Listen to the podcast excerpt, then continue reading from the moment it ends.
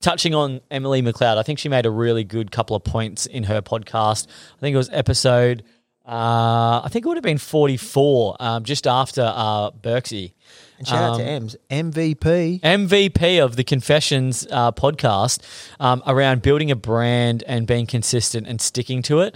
Um, like a lot of people don't realize this, but brand is more than just clients.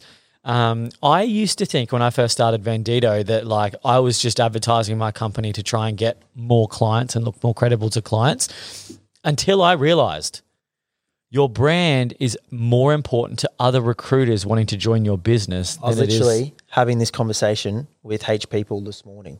Should we break down? What's the convo? Tell me. So every everyone's putting up jobs for candidates, clients. Yeah, sure. You're in any industry. There's going to be a large element of candidates on LinkedIn. But the largest proportion of people watching your content, check it in your own stats, is recruiters. Mm. So if you want to get the most out of your own agency and grow it and scale it, you need to be marketing to recruiters on LinkedIn.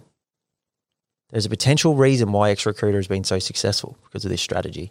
Um, but yeah, if you're wanting to scale your agency, you need to be showing the success, the intangibles, day in the life, what it's about. That is going to be more valuable. Someone coming to your business that's going to bring three, four, five, six, seven hundred thousand dollars to your company because of the relationships they have is more valuable to you as a as an agency owner or a billing manager, getting those people in your team.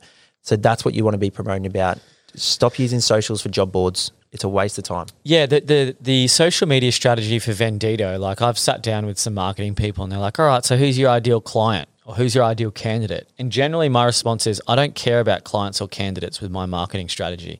The only thing I care about is other recruiters.